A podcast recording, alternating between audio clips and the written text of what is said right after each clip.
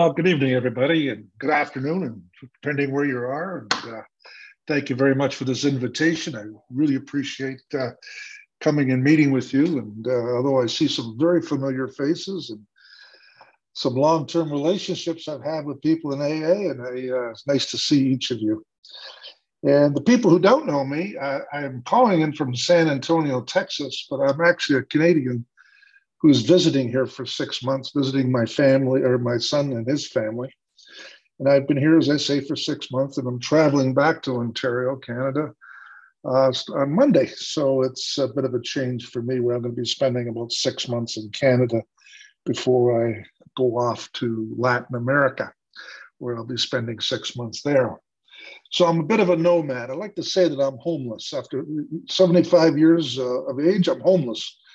I'm a citizen of the world, and taking on some new adventures. And I'm calling this adventure, the Joy Adventure, where I get to meet new people, new customs, new routines, and just to experience life. And I like to think of it as, you know, being a five-year-old boy seeing a rainbow for the first time.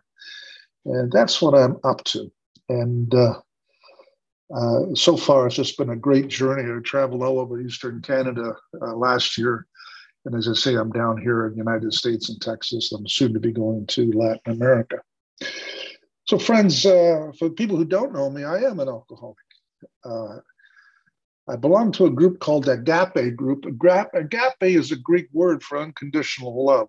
And we named that group simply because, you know, we wanted everybody who came and visit with us that they were going to be loved, that we didn't necessarily, we will not judge them, nor will we distance ourselves from them. We're just going to care for them and love them. And that, believe me when I say this, the idea of love and care is critically important for the success of somebody overcoming addiction. This may be the only spot where people feel cared for in their life. Maybe they don't have family anymore. Maybe they're alone in the world. Maybe they don't get along with their neighbors. Maybe they're in arguments at work.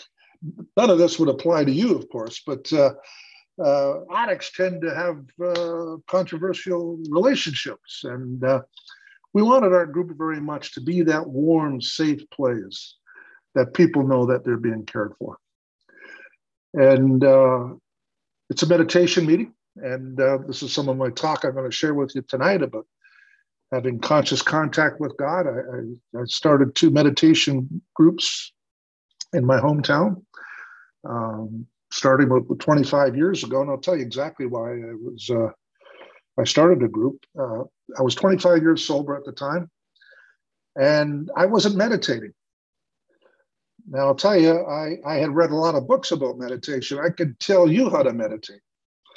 And I can give you absolute directions because I read these books and I absorbed them and I made notes and I did all the things when one learning content would do. So somebody said to me, "John, could you tell me how to meditate?" And I said, "Sure, I can." What I couldn't do was to share the experience of meditation. So today, my hope is that I'll be able to share some of that with you today. What I was a little bit embarrassed back then, because here I was professing the work in the 12 steps and I wasn't meditating. And I tried to meditate, but I was trying to do it on my own. I don't know if anybody can identify with this isolation kinds of view of life, that you got to do it by yourself. You got to do it alone. Got to do it quietly. Don't tell anybody what you're up to, for goodness sakes, because you might fail and it'll be embarrassing. So I started a group of like-minded people to begin to have a community around me that will allow me to live into this idea of meditation. And you know what? It works. Having a like-minded community, as we do in AA, works. The peer-to-peer kinds of conversations that we have. So sometimes what we have to do is not only have the community of AA, but inside the community, we need to have little minor or micro communities. People who are working the last three steps, as an example, who are really into that. They're trying to do it on their own. What they're going to find is that they're going to be distracted so on. But if you belong to a group of people or an inner circle of people who have the same interests as you, then you're more likely to succeed. Now, I'm getting ahead of myself, and I apologize. I get a little bit excited when I get to share my experience with you. The other thing I'd like you to know about me, I'm in my 50th year of sobriety. December of this year, I am celebrating 50 years of sobriety, if you can imagine. I know I don't look that old. Okay, I get it, but I am. And the reason I share that with you is not so much to brag, but to share with you, because if it's possible for me a day at a time to stay sober for 50 years, what the message is, it's possible for you. And whether you slipped or whether you're coming back again and again, keep coming. Because the conversation will start changing your life, sometimes quickly and sometimes slowly. But the magic happens is if we keep willing to come back. The other piece of information I'd like to share with you is about isolation, this emotional isolation. Whatever you're afraid of, what's behind the curtain with you, have the confidence and the courage to speak out to some people, because you're not alone. You're not. You know, we think so many times that we're different and unique, but we're not. We share a human experience, and particularly in AA, where we share a common experience called addiction. And the more we can get used to that idea that we share something with other people, that there's nothing to hide. And the more we can let go of and become open and be vulnerable, the more we heal. See, it's our secrets that keep us ill. It's our secrets that somehow nag at us all the time. It's what we're trying to hide that hurts us. And the beautiful thing about Alcoholics Anonymous, it's a conversation, a healing conversation where you're not being judged. Now, I don't mean to say that you need to talk about everything to everybody, but have 4 or 5 people who you trust and share with them as often, as much as you can, so that you can get out this gunk, this garbage, this past experience that you've had, and be able to allow yourself to heal. Now, my topic today is the great fact. Now, and before I start, let me just touch a little bit about my drinking, because frankly, it's not that I'd forgotten about what I was like, but I really, the distance of time has me, that it's not very impactful to me anymore. But I can tell you this, and I can tell you this with certainty, that I am an alcoholic, that alcohol controlled my life. It was a slave master to me. It was my way out of feeling pain, that I had to numb, that I couldn't deal with life on life's terms, that I had to become distracted. The only way I knew how to feel better about myself was to drink. You know, that sense of comfort and ease, you know what I mean? That restless and discontent and irritability was there and existed in me at the level of unconscious. I didn't know I was experiencing this, but all I knew was, and I could put it in today's terms, but I wasn't comfortable in my own skin. I was different. I felt different. I didn't feel good enough. And the only thing that solved my problem for me in that moment was that alcohol. But it's funny, the thing I used as a friend, a thing that I used to help me, it came back and bit me. It bit me hard. I lost everything. Any self-respect that I ever had. Anything that I wanted to build together in my life was gone. I was losing the love of the family. You know, it's funny about, I hurt the people that I loved the most. I harmed them because they didn't know. They didn't know what I was up to, what I was going to say, where I was. And that's my experience. Now, I know you know this, and that's why I don't like spending a lot of time on it, because we didn't come here to share drinking stories. What keeps us here is recovery. That's the glue that binds us, is this idea that my God, if you can do it, I can do it. You see, I came in here hopeless. I had learned helplessness. I tried to quit drinking many times, and it always ended up the same place. I went back drinking again. So it's learned helplessness. I had no confidence that I could stay sober. Then something amazing happened. The first night that I went into AA, I found hope. Hope. Because there was a room full of people that were no different than I, that weren't special. They were staying sober. At least they told me they were staying sober. The speaker got up and spoke, and he was telling this horrific story about guns and police and so on. And I thought, oh my God, everybody's laughing. He's laughing. I thought, what is this all about? But what I took away was, it's possible. This is possible for me. And here I am, all these many years later, here, sharing with you what's possible in an ordinary life, a life that was helpless, a life that was full of fear and anxiety and upset. The worst kind of fear, by the way, that's a fear that I didn't know I had because it was with me for so long. I grew up in it. It's like what the fish doesn't recognize the water it swims with. I didn't recognize the amount of fear that I had. And I come to this program broken, bankrupt, if you like. And yet, here's the irony. I came with resistance. I came with defiance and resistance, wanted to defend my ideas and opinions, even though those opinions got me into all kinds of trouble. You see, that's the insanity of what I'd like to present to you today, is this idea that I was going to defend the way I thought and the way I felt, and to defend my behavior. And yet I was broken.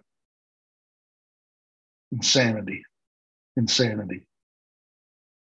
So let me just draw up so we have kind of a theme of what we're talking about today and why I chose this great reading. Interesting enough, it happens in the chapter of There Is a Solution. Isn't that interesting? Memorize that title. There is a solution. Oh, I have a problem. Guess what? There is a solution. I love that title. It reminds me, no matter what circumstance that I'm in or what situation I find myself in, that there is a solution. So it says here in the middle of the page at 25, it says, the great fact is just this and nothing less. Just kind of reflect on that idea. The great fact is just this and nothing less. In other words, there's no boundaries of more. It's limitless. It's possible. It's something that has no boundaries. See, the great fact is just this and nothing less, that we have had deep and effective spiritual experiences. Page 25 of the big book, talking about have had deep and effective spiritual experiences, which have revolutionized our whole attitude toward life, toward our fellows, and towards God's universe. Friends, absorb this paragraph. Reflect on it. See what's possible for you in meditating on this paragraph. See, we have had a deep and effective spiritual experiences, plural, which have had revolutionized our whole attitude toward life. Now, am I trying to change? Am I working on my defects of character? Am I putting more effort, more knowledge, and working at this harder? Well, this paragraph kind of says there's something happening to me, that it's not, I'm not making it happen. It's happening to me.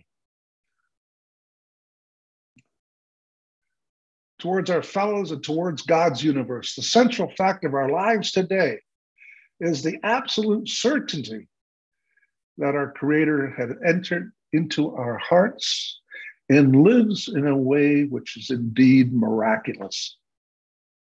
He has commenced to accomplish those things for us, which we could never do by ourselves. So who's doing the work here? Who's actually, what's happening in this spiritual, mystical kinds of experiences that were happening in this transformation called addiction? Well, that paragraph kind of outlines the structure in which I'm operating in. Oh, yes, I have to do the work. I have to do what we would call the work. I have to do my inventory. I have to do my amends. I need to talk to another person, another human being about the exact nature of my wrong. Yeah, I need to do that, absolutely. However, what's behind it is this absolutely miraculous and transformative thing that's occurring to me if I allow it. Now, that's a big word, allowing it. What does it mean to allow? You see, I'm still trying to be an egocentric, self-centered individual, even though my intentions are good today. But I'm trying to live a life through my eyes, my agenda. And yet that may be inauthentic for me because it's not living the life with the purpose and meaning that maybe God has for me. But I have no room for God because I'm playing God and I'm trying to etch out, if you like, a kind of life which I imagine is the right life for me. See, I'm not allowing that higher power really to ferment and intoxicate me with this love that we're talking about here. I am trying to do it on my own. Now, what do we learn? What do we learn in the first step? We learn that we're powerless. Now, here's the disconnecting string of pearls for me. I admitted I was powerless over alcohol, that my life was unmanageable. But then I went ahead and tried everything in my universe to manage my life. What happened? Why didn't those two pearls get connected? I'm powerless and my life is unmanageable, to allowing God to manage that life for me. See, I didn't see it that way. So there had to be a level of power that I retained and attempted to control in my life.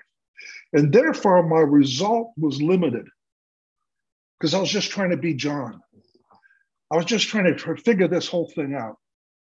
You know, if I only knew a little bit more, if I only went to one more meeting, and if I only had one more sponsee, if I would just have done more speaking, you know, if I did more service work, perhaps then the light would come on. You see?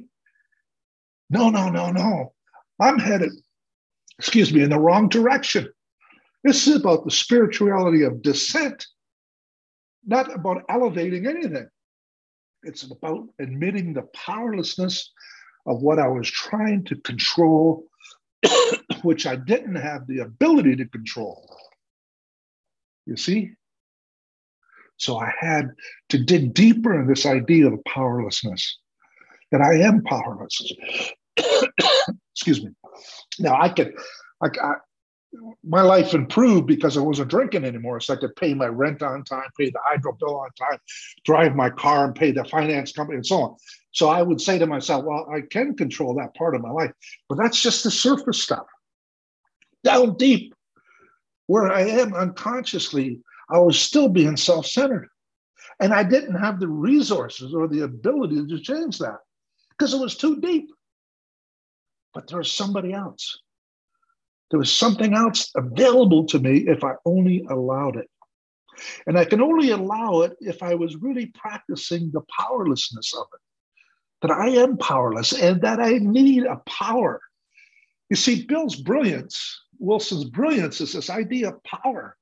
What I lacked is power. It wasn't intention. It wasn't even knowledge. It was power. And now I had an opportunity through these simple steps to gain a power greater than myself that could restore me to sanity, to soundness of mind, that I could live a functioning life, a full functioning life. That was possible for me. Well, this is a great revelation for me, my friends. I have to tell you, because I thought, and I proved that I was nuts. Like a friend of mine says, we are ridiculous. And I am ridiculous in some of the thinking that occurred in the way I treat my feelings. Powerlessness. What is it you're trying to control? We're all trying to control something. It's not something that we do. This is my experience. It's not something that we do as an event one time. I'm still learning things that I'm trying to control. And it shows up where? It shows up in restlessness, irritability, and discontent. I can promise you, every time I'm restless, irritable, and discontent, I'm trying to control something in which I have no power. And the longer I'm sober, the longer I practice these ideas, the more I get to see. I don't have the blind spots I used to have, but I still have blind spots. And the beauty of this thing is I've never been this age before, so everything's new to me.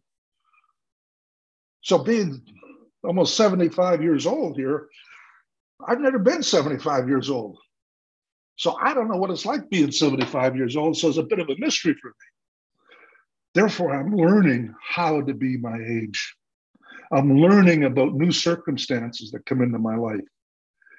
See, living a life in the second part of life is very different than living life in the first part of your life. Very different agenda. And when you're my age, what you can see is the deadline, the goal line, if you like. It's close. I can see it. And there's an urgency here, an urgency to be finally free, to thrive and flourish of this gift called life. This is what's available to me. And that's what gets me excited. So here we are, re-examining powerlessness and looking for areas that I'm still trying to control. So what do we do with that? So we start suggesting this idea of a higher power. Wilson kept away from this idea of God, and everybody associating God with religion because he knew it was controversial. And what he did was he started us on a spiritual journey by looking for a higher power. A higher power, we say in AA, can be anything. It's entirely up to you what you call a higher power. I'm not here to convince you that my Christian God is the answer for you. I don't think that way. It's the answer for me. I've gone back to my traditional childhood religion and celebrate that fact, but I'm not here to explain that to you or to tell you about it. But I'm telling you what I did do in the meantime was something I hope that you don't get into. I was looking for a higher power that made me comfortable for a while. In other words, I was creating this power. And what happened was, because I didn't want to go to religion, I didn't want to do this, I didn't want to do that, and I had preconceived notions of what my bias were around religion, I started carving this power down, you see? So it's no longer a higher power that has limitless possibilities for me. You know what it became? It became an image of me. What I was doing was creating a higher power that had the exact same power that I did, who, as I admitted to you, was absolutely helpless. Now, how much help can a higher power be for me if I have it that way? Not very much, friends. Not very much at all. So I had to come to grips with my prejudices around religion. I had to come to grips with letting this stuff go, to entertain what is it like to have a power that I can relate to, that is providing me with a kind of grace, the kind of courage, the kind of wisdom that will move me forward in life. And for me, what I did, I went back to my faith. So here we are, powerless and finding a higher power. Now I get to turn my will and my life over, you see? Now I want you to imagine this for me. These aren't just words, these are actions. What is it like to make a decision to turn your will and your life over to something? You know, sometimes I've heard in the past that all you have to do is make a decision. Because that's all it asks for, just make a decision. Well, the implication of making a decision is that you're going to follow through with the decision, you see? That's the implication. Let me share with you a little bit about the word to decide. It comes from a family of CID words. To decide. What is it we're deciding? Well, to decide means to kill off any other options. Think of the word pesticide. Think of the word suicide. Think of the word homicide. It means to kill off. So when I make a decision in step three, I had to kill off other options. It doesn't mean that I didn't take my will back, because I did, and I still do. But it means that I've decided that I'm going to live a life in the care of God. Now, I want you to take an imaginary journey with me for just a moment. Imagine that you actually handed your life over to the care of God, handed your will over to the care of God. And just imagine God receiving that. What is there to worry about? What is there to complain about? What is it to be afraid about? See, in fact, when we start examining, have we really did it? We begin to realize, no, we're hanging on to it. We're hanging on to something that, for again, all of us can admit that weren't very good for us, weren't healthy for us. So for us, we have to learn to open our hands up. We had to learn to let go of this experience that I'm in control of my life, that it's up to me. I'm an individual. I have the power. No, I don't. What I have to do is continue to give my will and my life over to the care of God and trust that whatever I'm experiencing is part of the will of God. Now, that's a risky practice, I'll tell you, friends. But it's what I would call the truth. So the truth doesn't change. There's no personal truth that we hear today. It's my truth. Well, there's no such thing as my truth. It's what you think is a fact. Truth is universal. It doesn't change. Like the law of gravity is a truth. If you're up 5 balconies on a floor, it doesn't matter if you're a good person or a bad person. If you fall, you're probably going to die. It doesn't distinguish sometimes. You're going to go. That's a fact. It's a truth. See, truth needs to be done collectively, not considering it to be my truth. It is, if it's true, it happens consistently everywhere, all the time. And the truth is, in step three, if I'm willing to turn my will and my life over the care of God, I then am relieved of the burden of restless irritability and discontent, because I believe I'm being cared for. Now, friends, this is so important. Have you ever been cared for? Have you ever cared for somebody? What that experience is like for you, to be cared for. Have you ever observed somebody being cared for, maybe in a hospital, maybe in a hospice? To observe somebody being cared for. See, that's what we're searching for in step three, is being cared for. Now, we cannot have any quality of life, by the way, if our past is incomplete. If we're dragging along our past with us, if we keep going back, we're tethered to the past. So in step four, we talked about this idea of having a fact-finding mission. And I have to tell you, today I see it as an estimate. I refuse to put labels on myself anymore. It's an estimate, because there's always something underneath something. Let me give you an example of what I'm saying to you. I have a piece of paper here I want to show you. It's just a piece of paper. Just a simple 3 or 8.5 by 11 piece of paper. And if I say to you, do you see the cloud in the paper? You would say to me, John, there's no cloud in the paper.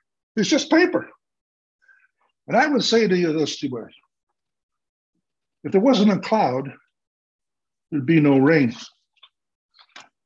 If there was no rain, the tree couldn't grow. And that a tree didn't grow, it couldn't be cut down and to be made paper. So although you can't see the cloud, it is an element in the paper that is unobservable, but it's there. That's the way it is with our lives. We can't possibly know all the external influences that happen to us in this set of circumstances. We can make an estimate, though. We can be responsible for our behavior, just as the big book suggests on doing the column in step 4. But we have to realize it's just an estimate, that we're going to learn more about ourselves as we continue this journey. And as we get to know ourselves, we become responsible. We stop blaming things and situations and people. We'll become responsible for our behaviors. And what a beautiful thing that is, to finally to stop this idea of scapegoating. If only my wife would do this, there'd be no more problems. If my children would follow my direction, I'd be a happy guy. If only the people would drive at the speed limit. If only, if only, if only, if only. See, I had to learn what I'm responsible for. I was responsible for plenty, by the way. This scapegoating idea allowed me to continue certain behaviors without examining my responsibility for the harm that I've caused. You see, this is incredible for us. We open up. We begin to see how we really have been acting. And then we get freedom from the result of that. You know, then we're asked to go speak to someone else, to God and to ourselves, and to admit our faults, to be vulnerable and open, to share with somebody else exactly our innermost hidden secrets without any withholding. Now, I did it with a priest, actually, in my hometown. And I used to joke shortly after they made him a bishop. And I used to say, well, it's because he heard my confession. That's why they made him a bishop, that he wasn't criticizing and condemning a guy like me. They had to elevate him. But that's ridiculous, of course. But anyway, I did it without any withholding. I wanted to have a clean slate. I wanted to be forgiven. You know, in those beautiful words, you are forgiven. When you hear that, after the work that you've done, by sorting through the stuff that we've done and to people, and to ourselves, to our communities, and to hear those beautiful words, you're forgiven. You're forgiven. And to be able to receive that and let it go into our souls, to allow it to go past the gates of our mind and into our hearts. We feel forgiven. We feel clean. We oftentimes in step 5, we talk about rejoining humanity, that we're no longer alone, that we have now a connection that we missed. We have a shared human experience. Surrendering to this idea, this God, surrendering constantly, allowing God to be God, and me to be me, consenting to the presence of God. You see, this is the way I pray. I pray often. The way I pray is this. I'll share this with you because it's not because I think it's the way to pray, by the way. It's just my way. First thing I do is I do this kenosis. I do this emptying. Greek word kenosis. It's the emptying of something so that I can be available to the presence of God. So I go through this. And you know what? The set-aside prayer says it beautifully, by the way. You set aside all the preoccupation, judgments, and conclusions I have about myself, about other people, and about God's universe. And I empty myself out. So I'm available to this prayer. You see, I need to be available. I don't need to be preoccupied with what the kids are doing, what my work is doing, what about this neighbor over here, what about the argument I just had with my wife, you know, and so on and so on. I'm empty. I'm available. And I approach prayer like holy ground, sacred ground, that I needed some kind of reverence to approach this encounter. And I'm going to use the word encounter very specifically. This is an experience. This is not just words coming out of my mind or my mouth.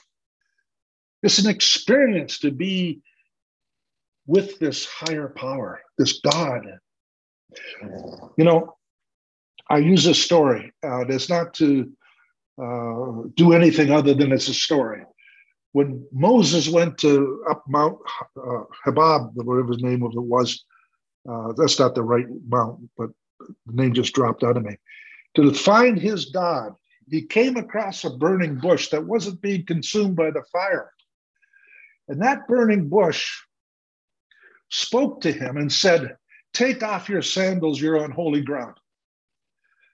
Now, let's not argue whether it's happened or it didn't happen. Let's just take the benefit of the story. This is the way I approach my prayer, that I am on holy ground, a sacred moment. And I need to be reverenced that way in connection to this power that I have in my life. I take my sandals off metaphorically. I may get on my knees and I pray openly. And I consent to God's presence. Yes, I want you to be present. And I'm allowing you to shape me any way that you think I need to be shaped at any time. And I'm willing to accept whatever results, if any, that comes out of this prayer. See, I'm allowing myself to be shaped. I'm not telling God how I should be. Who am I to tell God that I should be a certain way? See, I'm playing God again, you see? I can't play God anymore. Why? Because I'm powerless. I admitted I was powerless. Also, I made a decision to turn my will and my life over. Now I'm going to tell God how much, what my life is like? No. See, I need to consent and allow. I need to surrender to this holy presence. And whatever comes out of it, whether I like it or not, is enough for me to say thank you or amen. Amen often ends a prayer, and it's from the Greek word, so be it. So when I say amen, I'm saying so be it, you see. Now, let me go a little bit further. Step 6 and 7. This is what happens, step 6 and 7. We are to give the defects over to God. That's my job to work on. You know how many years I worked on my defects of character? All well-intentioned. Like, it wasn't because I was a bad person, not because I was a stupid person, but my ego got in the way to prevent me from seeing what it says in step 6 and 7. I'm asked to give them to God. That's God's business. God is going to take care of them. Where do I put my energy and effort? And it's practicing principles. That's where I put my energy. I have to be responsible for my defects of character, by the way. It's not like I'm not responsible for them. However, I'm not to work on them. I'm there to admit them. My imperfection. Do you have imperfection? Do you have weaknesses? I don't see anybody nodding. I might be sitting in front of perfection here, but I don't know. But see, we share that humanity. We share that weakness. There isn't anybody in this room or anybody in the world that's perfect. And by me thinking that I can do that, become perfect, is an act of God. See, my business is to hand it over, to have faith that maybe some things will be relieved of me and some things will be retained. And if they're being retained, there's a lesson for me to be learned, a spiritual lesson for me to be learned. And I approach defects of character very much that way. And of course, in steps 10, we make our 8 and 9, make amends for our past life. And steps 10, we just kind of review our day, right? We reviewed to see where our experiences have brought us. There's a few things I'd like to share with you about step 10. One is, what could I have done better? You know, we all look for what's on top of that page. We do. Selfish, dishonesty, fear, resentment. Where have I been going? And we stop there. But we need to go further in this step. We need to see, what could I have done better? What could I pack in the stream of life? I start examining my attitudes and behaviors and my thoughts and feelings as possibilities that I can be effective in my life. What can I do better? Now, can you imagine if you spent a few minutes every day taking one thing out of your life that you could have done better and actually make an attempt to do that, what your life would look like in a year? Imagine it. What a change. And quickly, I want to share with you a little bit about my meditation. This is where, for me, the rubber hits the road. It is the act of surrender in meditation. Why? What am I surrendering? I'm surrendering my ego. I'm surrendering my thoughts. I'm surrendering my feelings. Because I'm in a place of silence. I am having an encounter with this God of the universe. And I just keep repeating my mantra word, Maranatha, Maranatha, which means, as an Aramaic prayer phrase, which means, come Lord, come God. And I sit and I keep doing my mantra word over and over again. I don't pay attention to the thoughts that are racing past me. They just keep going on like a billboard, like a banner ad. They just come and go. And what I do, I just sit in my quiet and I repeat my mantra word. And what happens in that experience is this. I enter the Maga Kera, Greek, for this huge territory, this boundless, endless possibilities in meditation. I just enter this whole new spiritual world, this whole new landscape, to be with this God and to be shaped and tailored, corrected, the way in which God wants me to be. And I am so confident that after 25 years of meditating, that I have been shaped. I have been tailored. And although my business is still unfinished, my work still continues in the realm of the spirit, I know that God is caring for me in ways in which I can't possibly even begin to understand or communicate. That I am being healed at a level of the DNA, the unconscious. The things that I carried with me, like fear, for my whole life, now has purpose and meaning for me. See, I haven't gotten rid of fear, by the way. One of the fears I do have is about dying alone, as an example. It's a fear I have. I recognize it today. I say, okay, here's the fear that I'm familiar with, but I'm not going to allow it to push me around. I can dismiss it. I can let it go. And it comes and goes. Sometimes it presents itself at 2 a.m. I could just let it go. I'm in the care of God. Friends, all our work that we're doing here is not about moral perfection. It isn't. It's about having the ability and the experience to reach out to help somebody. This is what this all means. If we just leave it at the level of self, it only concepts and ideas. It only materializes when we're willing to touch another person's hand. That we can say to that person, come follow me. I can show you another way. Like that very first meeting I went to, those words weren't being expressed, but the invitation was there. Come and see. See, that's when the code, our code of love and tolerance towards everyone shows up, is when ready to reach out and to help a still suffering alcoholic, whether they've been sober recently or been sober a long time. Friends, I want to thank you very much for your generous and kind listening. I enjoyed very much being with you.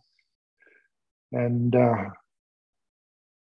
just offer a prayer for each of you, that God's blessings go with you each and every day.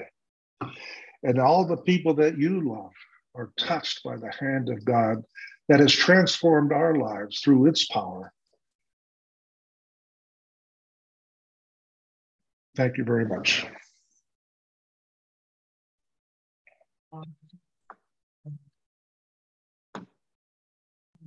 Thank you so much. I'm just trying to get my screen back up and running. Bear with me 2 seconds, John.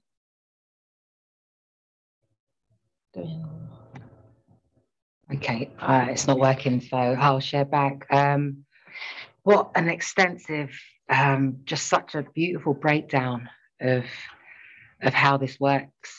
You know, you really ignited that fire in me with, you know, my first thought was, I don't meditate enough. And then I hear 25 years of meditation, and I've got a lot of catching up to do. But I've got to remember, it's a day at a time. And, you know, you brought me straight back to the power of and the importance of step three, you know. Just realizing throughout the day how much I can, you know, I could start off my day on my knees, surrendering, you know, doing my